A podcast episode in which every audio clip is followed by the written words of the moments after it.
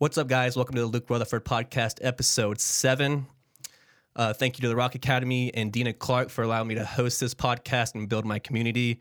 Pleased to have on Rodrigo Afanador. That's it, man. I know you just told me how to pronounce it, and I was like, dude, dang, I think I just messed it up. It's there's a lot of vowels in it, so it doesn't exactly make it easy. Right.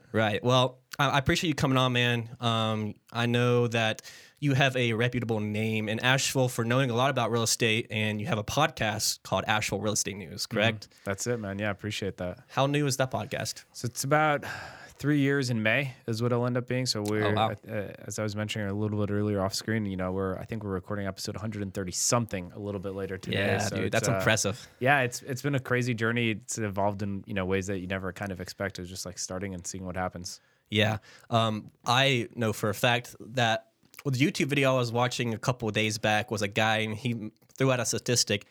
Don't fact check me on this, but he said 84% of podcasts fell after episode 7. So this is episode 7 for me. We're looking forward to episode 8, man. Crossing my fingers for sure. So how's business been for your business? And what have you been doing for the past month or so? What has your schedule looked like as far as that goes? Yeah. So our primary business is buying and renting houses and selling houses. Right. And so the podcast is kind of a secondary, call it a passion project, but our bread and butter is buying, selling, renting houses. And end of year is typically pretty good. It's been kind of a weird 60-day stretch for us for whatever reason. A lot of the different things we've been messing around have had a lot of hoops to jump through. Mm-hmm. And so, you know, our typical timeline's like a 20 to 30-day close, and everything's been turning into like a 60-day close, it feels like right now. But it's just kind of part of real estate. It's sometimes it's super smooth and quick. Other times it's hairy. So what is the name of your bit? Asheville Cash Buyers? Asheville Cash Buyers. That's right. Mm-hmm. And you guys have been in business for a while here in Asheville, and you... What is your if you had to say it's you guys do one thing a lot? Yeah, what would it be? Our biggest thing is we always focus on helping anybody we're working with take the next best possible step, and so we do a big focus on education and guiding. So oftentimes we aren't the best solution for the people we work with, and so when that's the case, then we do our best to make sure that they are partnered with somebody that we know and trust will be able to take care of them the same way that we would take care of them. Sure. Yeah, that's it's important for people to trust you, but also to trust who you're referring them to. No, exactly, because if you make that referral and the person you refer them to drops the ball, then they don't look at that person. They look at, you know, whoever sent the referral, because that's where the trust was built first. So so what do you see for the real estate market coming up next in 2020 towards the election? What do you a lot of people are saying that it's going to take a big dip, and I've seen a lot of articles out there saying that it will, that if history repeats itself, that, and it always dips slightly. The whole market in general will dip slightly, right? But the real estate market, they say it's going to take a substantial dip. Do you believe in that, or do you think it's just too hard to really know? I don't know. It's it's hard to know. Right? Yeah, obviously. I think like 2 years ago we did a predictions on our podcast. And I was like, oh, it's going to take a huge dip, and I was really, really wrong. Yeah. And now it's like this thing. I was like, well, what's going to happen? And then it's like, you know, there's never, if you approach it in a different way, I forget who it was. I think it was like Grant Cardone. I heard him say, it's like, there's never such thing as a good economy or a bad economy. There's an economy, and you just have an opportunity to show up, right? And if things take a dip, there's going to be some really big benefits for us. And if things stay strong, there's a different set of benefits. And so it's more focused on, like, how you react, arguably, so you shouldn't change what you do on a day-to-day and how you approach business, whether it's good or bad economy. It's more of just learning if you do a little bit more of X or a little bit more of Y, depending what rhythm you're in. Right. Speaking of economies and careers and that stuff, what were you doing before Asheville Cash Buyers, and what was your journey up to actually getting into what you're doing now? What made you get into the real estate industry? So before I was doing this, I was waiting tables and working at a law firm downtown in Asheville. Right. And so I was a legal assistant by day and a server by night. And then I heard an ad for one of those real estate seminars. It was a Rich Dad, Poor Dad seminar. Oh, yeah. It's like, oh, come learn how to flip houses, no money, no credit. I was like, I've got none of those things. This is perfect. So I went, drank the Kool-Aid, slippery slope. That was 2012. Wow. And so I've been, hit the ground running as fast as I could after that. It took a while, but been doing that since then. Nice. And how long were you living in Asheville since then? You're not from Asheville, right? No. So I grew up in Bogota, Colombia, and I've been here in Asheville since 2009. Oh, and so I was here, I guess, 4 and a half years before I got into the real estate thing. Oh, nice. Yeah. What is Colombia like? It's home, so I have a lot of love for it. But I grew up in a city of Bogota. It's like 8 to 10 million people, depending who's counting and where you're drawing the lines and whatnot. So huge city. Yeah, dude, that's crazy. So Asheville feels really small still, even though I'm used to it now. And I'm always like, I love how small Asheville is. And obviously talk to people who've been here a long time. They're like, this place is sprawling now. What happened? Yeah, that's crazy. I'm like, yeah, but there's no traffic. And they're like, there's so much traffic. You don't know what a lot of traffic is. It's all perception. And it's all relative as well. Absolutely. So there's a couple more red lights, but I think we can survive that. For me, being born and raised in Asheville, I'm one of those people who are like, oh my gosh, this traffic's insane. And then, Rodrigo's over here like... yeah, come on. Yeah. So your day to day right now, it's still steady. Are you guys looking to do any like major changes to the business, or are you guys looking to expand, or are you guys kind of just staying steady and keeping your eyes where you're at now? Yeah. So I mean, we're not looking to expand in any sense of like trying to do business in like different markets or areas that we're not doing business in already. So, but just continue to grow, keep improving our systems, our procedures. We just added a new person to the team. Cool. They just started like a month and a half ago. Cool. Been a great fit so far. So, overall, it's been kind of just growing as much as possible, but trying to stay focused there on our core competencies. Right. How long has Nolan been part of your business? It's 4 years, maybe. Really? He's been there for that long? 3 to 4 years, I think, closer to 4. Nice. Might be 3.5. Yeah, somewhere in that range, though. Yeah, that's cool. Me and him went to school together and grew up together. I think we were in elementary school and middle school and high school together all through our youth. And it's crazy. It's awesome to see him doing so well. And he's a great guy. He's been crushing it. It's been a huge benefit to everything that we're doing. He plays like a huge integral role. So nice. What is his role? So if you don't mind me asking. No, he does a little bit of everything. But his focus right now is a lot of on the podcast. He does all the post-production on the podcast, so makes anything that we do, puts it out, makes everything look good. Nice. Social media, website, sound, video, so the whole gambit there. Oh, nice. And then I wonder why he wasn't going hard on his personal, and that makes sense. He's wrapped up in your social media. So we're building that out, but and that's been fun. And then on the actual cash buyer side, he's the transaction guy, and so he makes sure that anything that's under contract gets to the closing table. He navigates all of the bumpy, rocky roads, and there's a lot of them. Yeah. And he does an exceptional job in, making sure attorneys, clients, everybody's happy, everybody's on the same page, and, we get to the result that we need. Awesome. And then he and I just started a new venture. We're going into 2020 with the goal of buying some multifamily together. So our goal is to hope, to get 100 units here in next year. Really? Mm-hmm. Dude, that's exciting. Yeah, it is. That's a big step. It honestly is. It's a little daunting, but it's very daunting. Yeah. Kind of, we got called out in a really healthy way from somebody that we respect, and it's like, hey, you guys can do this. So if you can, you should. And we're like, well, man, we have to go do this thing. So yeah, right. We've been putting a lot of work in, but that's kind of the big stretch goal for 2020. Dude, it's crazy when someone like holds you accountable and calls you out on your stuff, and then especially if it's somebody you respect in your life, it's like, wow, okay. Mm-hmm. And you almost want to prove them wrong. Yeah. Yeah, it's that respect thing. It's all probably like an alpha male thing too, honestly. Yeah. I think, it's somebody who doesn't care is not going to talk to you like that, right? Because it wasn't like, oh, you're doing such a good job. It was actually like, you should be doing better. Why aren't you? Yeah. And that's always a tough conversation to have. It's not always going to be well received. So we were appreciative that somebody, was willing to. That's true. To take that gamble. That is true. So someone getting into real estate and someone kind of doing what you're doing, wanting to maybe wholesale or invest or flip. what would you say they do if they are starting from where you were waiting tables? Yeah, first thing is I'd say is get laser focused on what it is that they want to do. There's 1.5 million ways it seems like to get into real estate, right? So you can go to the agent route if you decide to invest. You can wholesale, you can flip, you can do rentals, you can do bigger commercial deals, multifamily, whatever. Yeah. You can start lending money, whatever you want to do. There's a lot of different ways to get in, and biggest thing is if you get focused on one thing and you really learn that one thing, then that's going to open up everything else. Right. Okay, let's say they wanted to get laser focused on wholesaling. Mm-hmm. What would you say the number one step would be for you just learning the system? Would you say and learning the beginner steps of the whole process? First off is find somebody and that you trust and listen to everything they put out. So there's a lot of different people who are going to teach any type of real estate out there, right? Yeah. So for wholesaling, go out and find a couple of people on YouTube or find podcasts that talk specifically about wholesaling. Find one voice and then follow that voice. Right. Depending who you decide to follow, they're going to say, this is how you wholesale, or this is the best way to wholesale. Yeah. So who do you think they should go to? If you have, do you have anybody in mind that you I don't really. Okay, I gotcha.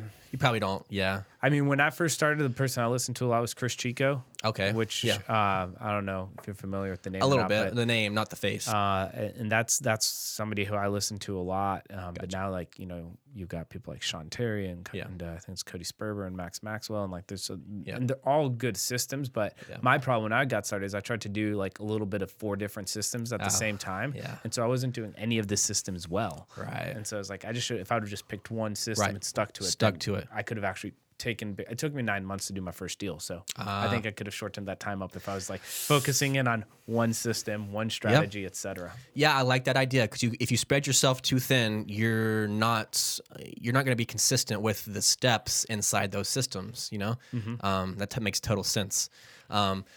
So you're doing your day to day. What is what's a goal for yours besides the multifamily? What is a 3 to 5 year goal for your business, or are you really trying to stay in the moment? Do you have those goals in your head for the future? Yeah, great question. So it's a little bit of both. I don't have a ton of specific business goals for say 3 to 5 years out. They're a lot more lifestyle things. There are different things that I would like to see happen on how I could live the day to day.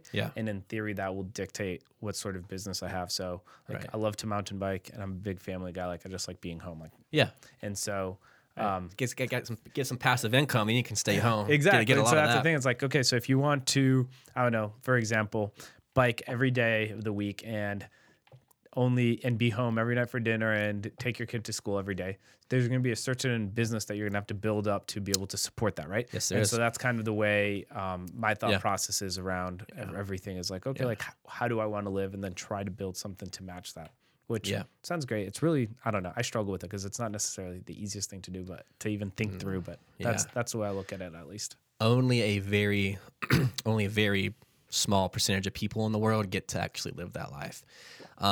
It's not impossible by any means, and there's a lot of people who do it, but the odds aren't necessarily in your favor when you look at it from a macro perspective. Yeah, if you look at it in super macro, I mean, depends on how macro. Billion people are in the world. I don't even know what the number is, but there's it's tons. Then of course not. But I mean, if you look in Asheville, there's a lot of people who have made lifestyle decisions to live here. Yeah, and those are all people who are living that idea out of how do I want my life to look, and then I make everything match that. Yeah. And so you do how? So you mountain bike how many times a week? Would you say? Not as much as I'd like. Going back, doesn't matter how many times it is. Usually around 2. Okay, that's 2 to 3. Still pretty good.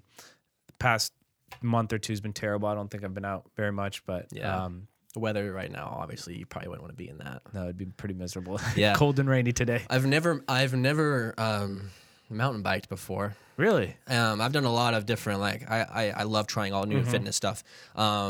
Never mountain biked, but I've wanted to get into it, and I know a lot of people who do, and I have a couple friends who just got into it, and they just got their bikes, and they're super pumped, but I don't know. How much does the average mountain bike cost? Talking entry level, not. Depends who you ask. Oh, okay. I mean, my first bike that I got was $500, but then that's not too bad. you ask other people who've been biking for a while and you're like, oh, well, it's an entry level bike. And they're going to be like, oh, if you're not spending $4,000, like you're not, you should just not buy the bike. That's not realistic for people though, to be dropping $4,000 on a mountain bike. I think you'd be surprised how much most bikes cost. Like it blew my mind. I would have never like imagined it. And then it's kind of crazy. You get out and you know, you start like, it's a, like anything, right? If it becomes something you really love, then you find ways to make it possible. Right. And then as you get better in the sport, then you want better gear and a better experience, et cetera. So it can happen. Like I never knew bikes could be as expensive as they are. And like when I bought the bike I have now, it was like it was a huge step. And then I was like, wow, that was so worth it. And I think that's part of it. As you upgrade, then you realize like, oh, that new gear made it better. Like I have a much better experience now. So then you look towards the next step and you're like, oh, okay, that makes way more sense why it's that much.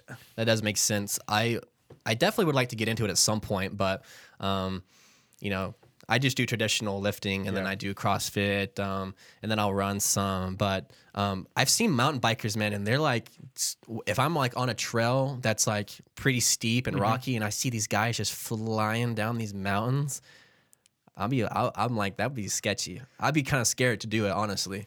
But I mean, have you ever fallen off and like hurt yourself? Yeah. Yeah. For sure. Yeah. I wear a full face now because. Oh, really? 2 years ago, I crashed and I split my head from like just behind my eye right over here, right eye, and almost to like the back of my. It's like almost like it was about as thick as my finger that it got opened up. Wow. My face grew like three times to my right. Dang, dude. Yeah, that's sketchy. Yeah, but. I don't know. It's it's like the adrenaline's only there because it's sketchy. That is true. And so that is true. Humans are weird in that sense. Like we do sketchy things because it gives us a certain feeling. And some humans are like that times 100 to where they almost don't feel any fulfillment, feeling anything unless they're like doing crazy things. I mean, I'm not base jumping or anything like that. I have no desire to do that. At that point, I'd be like, you're insane. Yeah. But, I mean, would you do that? Base jump or skydive or anything like that? I've gone skydiving before. Oh, okay. I have not. But, I mean, like, it was I'm afraid of heights, so I did it. It was just because I was like, oh, well, I'm afraid of heights, and, like, this is the safest thing I can do. And, like, if I'm afraid, I should do it anyways. And that is true. Amazing experience once I got out of the plane. Oh, in the plane, I was, like, sick to my stomach. I was just like dead weight. I told the guys like, "Can you stand up and walk to the door?" I was like, "I can't." And so I was like basically just limp, and he like dragged me across the plane, and off we went out into the sky. And then, but he was with you, right? Yeah. Okay. I was attached. Okay, and, that's not. I mean, it's still sketchy, but I mean, your first time, dude. I'm gonna be attached to someone who knows what they're doing. 100%. But yeah, I mean, once you got out, like it's true. It doesn't feel like you're falling. That's real. Really? Yeah. You just feel like you're like free floating or something. It's weird. Yeah, it's just crazy. I think it's you hit like terminal velocity or something like that, so you're falling so fast that you can't feel like you're falling any faster or something. Really? I don't remember. There's science behind it. Yeah. But basically you start going and then it's just like whoa. This is it's loud though. It was really loud for me. That's interesting. Yeah. Asheville is a great place to do mountain biking, to go hiking. Is there any store that someone could go to right now that do you go to a store quite often to go get any of your gear, or do you mostly order it? I ordered a lot of it online, but like REI is really good, and then like, I'm a big fan of Frugal Backpacker as well. Okay. Yeah. Where's Frugal Backpacker? It's right by Earth Fair in Westgate. Okay, cool. Mm-hmm. Are they a chain or are they local or do you know? They're local. Okay. Don't know if they have more than one location, but I think they're local. Yeah. Oh, that's cool. So I mean, going forward or going backwards to some more real estate, are you looking to so for instance, holiday season, right? Do you slow down much? No, I ramp it up. Ramp it up? Yeah. That's so crazy you say that, because I was just had Manny O. Mitchell, an Olympic track runner, in here, and he was like, this is the time where me and only a small percentage of people really take advantage of this moment, saying, you know, second week of December through January, the second week of January, like that 4 months, he says he goes so hard because a lot of people are taking time off. They're doing this and they're, you know, eating and hanging out with family. And I was telling him, I was like, you're honestly a very small percentage of people actually do that. I definitely don't do that in the fitness side. Hey, well, that's okay. But you do it in a business sense. Yeah, I mean, it's typically busy. And I mean, if you read anything for the real estate, people always talk about amping it up, right? And so we do our best. And you know, we're trying something new this year, and we're going to find out how it plays itself out. And to try not to make too much of a deviation on the day-to-day versus, you know, just because it's holiday season. Yeah. I definitely like to live by the two Ps, the persistence and patience. Mm-hmm. I'm sure you listen to a little bit of Gary V. I'm wearing his shoes right now. Oh, no. I'm a big fan. Yeah. Damn, the K-Swisses. Yeah, positivity and optimism. Nice. Yeah. When were those? Were those his first ones? No, this is our version 4, I think is what it was. Yeah. He has that many? Yeah. Version 5 just got updated, but I did see that. Mm-hmm. I was gonna say micro speed, macro patience. That's like one of my favorite things. And he was he made a good point, and this goes for any career really, aside not even real estate. This goes for any career, anybody looking to like up their game mm-hmm. or be more productive or more efficient. He was saying if you get one of the Kardashians in a room or someone, maybe not them, that might be a bad example. Well, maybe it's a great example. Yeah, it depends where you go with it, right? Exactly. If you get a Warren Buffett in the room, or if you get a Grant Cardone or a Gary Vaynerchuk mm-hmm. in the room, and he said he was implying that it's one of their secrets. He said if you give them a few drinks and let them talk, mm-hmm. He said action is the way to their strategy. Yeah, I heard this guy JT Fox talk like when I was really early in, so like say within the first 12 to 18 months of starting this journey, and his biggest thing was the speed of implementation. Yep. It's like the differentiating factor between everybody is the moment somebody has an idea and then they start taking action behind that idea. And so I think it goes to that, but it's just it always resonated with me. It's like it doesn't matter if it's good or not, and you know.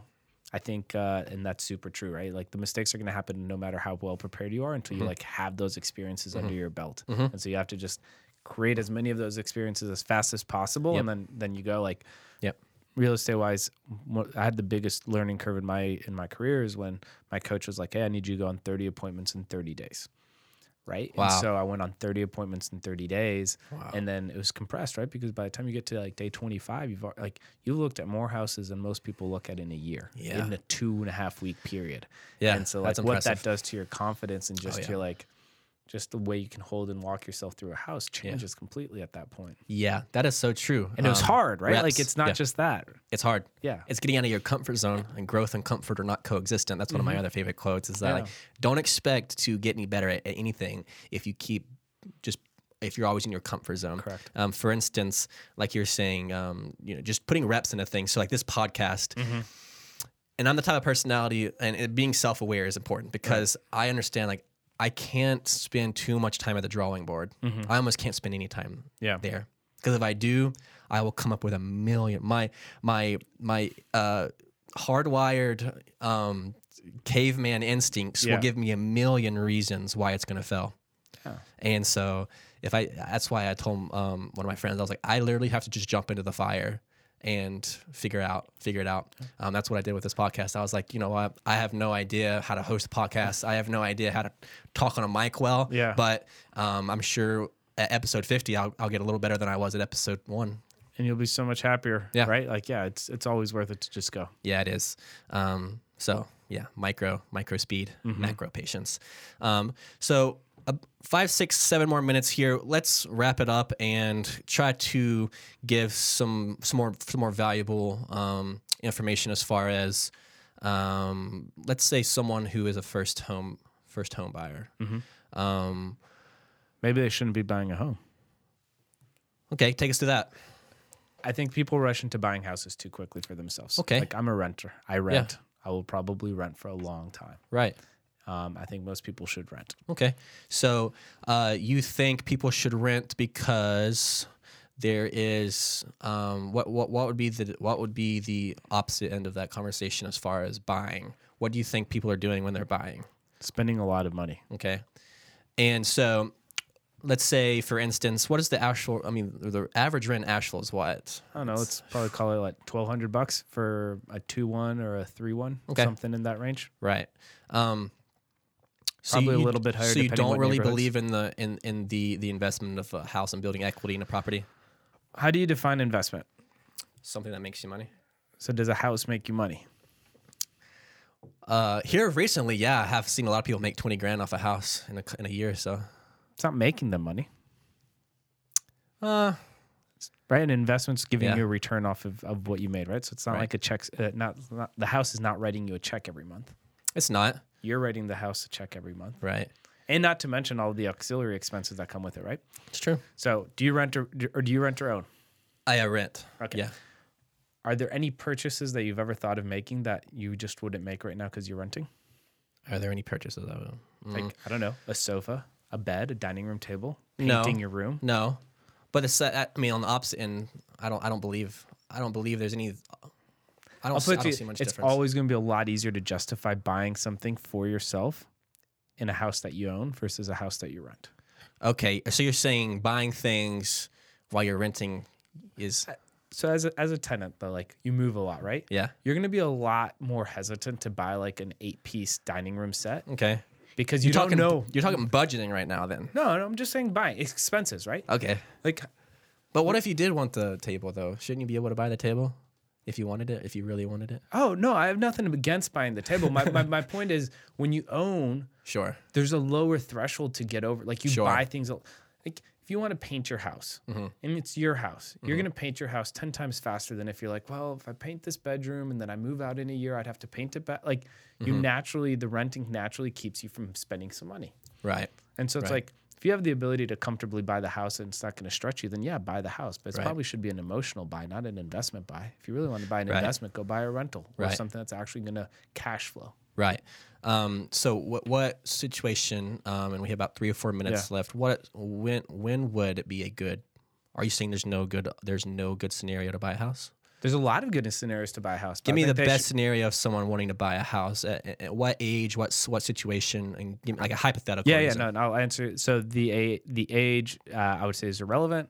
It's if you're just wanting to buy a house, buy the house, but just know that you're buying because you want a house, not necessarily because it's a good use of your money. Okay. There's very few things that are going to, like, if you take the same amount of money it takes you to buy your own house and you buy a rental property instead, you're probably going to be a lot happier on just the returns of that versus if you're looking at just strictly as an investment, it should be a rental, not your primary. Okay. But if you're following your heart and you're buying an emotional decision because you and your significant other want to have the yard and the dog and the kid, then, like, it doesn't mean it's a bad buy, but, like, you know, let's be real with what it is. Sure. So, real quick, wrapping it up, what is the best investment opportunity in Asheville right now with someone with not a lot of funds? Best first move. Save. Make sure you got yourself taken care of. Make sure you got your family taken care of. And talked about this just recently, actually, on our podcast, is if you're able to figure out how to save an extra 10% and increase your income by another 10%, that's a 20% net swing on whatever your annual making is right now. Mm-hmm. If you do that for 1 or 2 years, then you can buy a rental property. Awesome. And that's very practical. Yeah. Save 10%, up 10%, and 2 years, put down. How much do they need? Well, it just depends what you're buying. If you're buying the county, the other thing is, like, you could buy a mobile home, right? You can buy a mobile home right now for $50,000 in some places, and that mobile home will rent for $1,000 a month sometimes. So Love it. Yeah. Awesome. Sounds good. Thanks, Rodrigo, for coming on, man. I really appreciate it. Yeah. And I look forward to doing some more content in the future, possibly. Yeah, absolutely, man. Appreciate it. Thanks for having me on. Thanks, man. See ya.